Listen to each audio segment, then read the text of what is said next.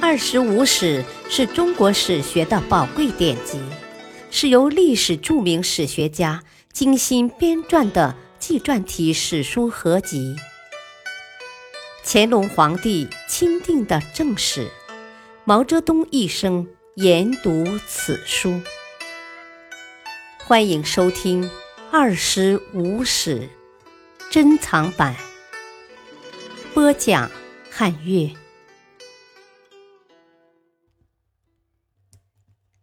第二章，《汉书·记事之五》。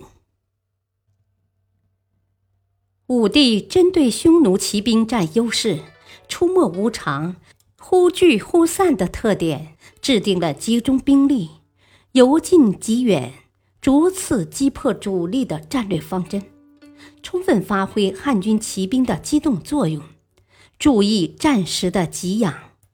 并大胆提拔卫青、霍去病等一批骁勇善战的年轻将领，从而保障了抗匈战争的胜利。从元光六年到元寿四年（公元前一二九年至公元前一一九年），大小战斗数十次，而对整个战局起决定作用的是河南战役、河西战役和漠北战役。经过上述三次大的战役，匈奴力量大削，除了对西域各国尚有一定控制外，不能向东发展。百余年来，北方农业区域受匈奴的威胁基本解除。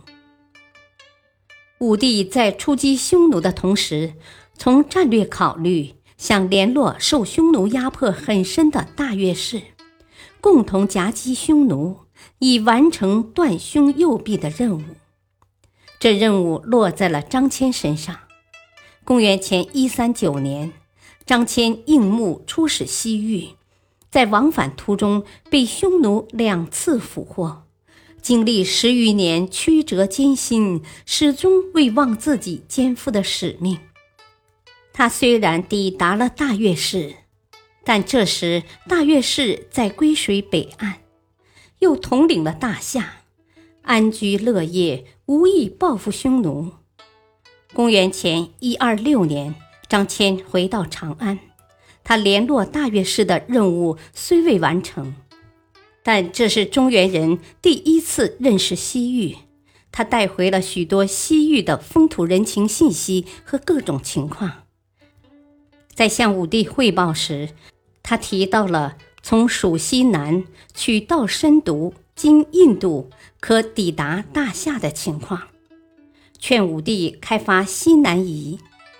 当河西战役胜利后，张骞于元寿四年（公元前一一九年）第二次出使西域，任务是联络西域大国乌孙，共击匈奴。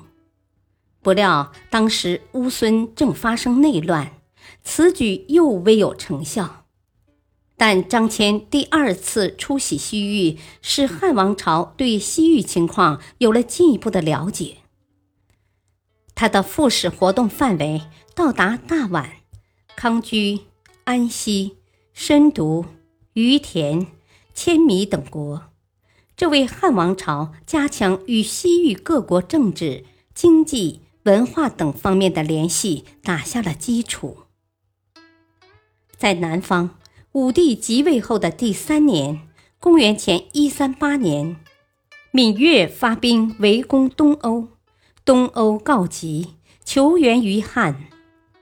武帝派严柱发会稽郡兵符海救东欧，援兵未达，芈月已退兵。东欧人要求内徙，汉朝把他们的一部分徙至江淮之间。今安徽庐江一带成为汉的边户。建元六年（公元前一三五年），芈月又攻南越边地，南越向汉庭求援，武帝派兵分由会稽、豫章两路攻闽越。闽越王颖之弟于善杀颖，汉退兵。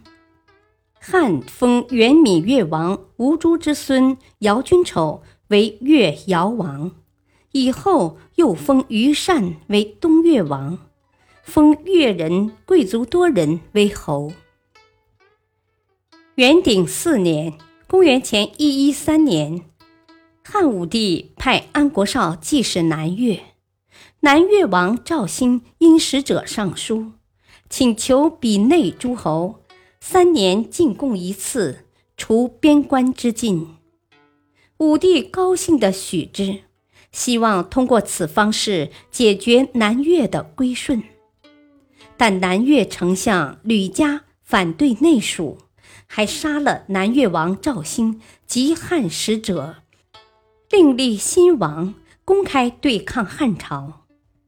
第二年秋，武帝派伏波将军陆伯德。楼船将军杨仆等率汉军分四路伐南越。元鼎六年（公元前一一一年冬），汉军至番禺，南越降。吕嘉和南越王赵建德逃入海后被俘。至此，经数世，历九十余年的南越割据政权消亡。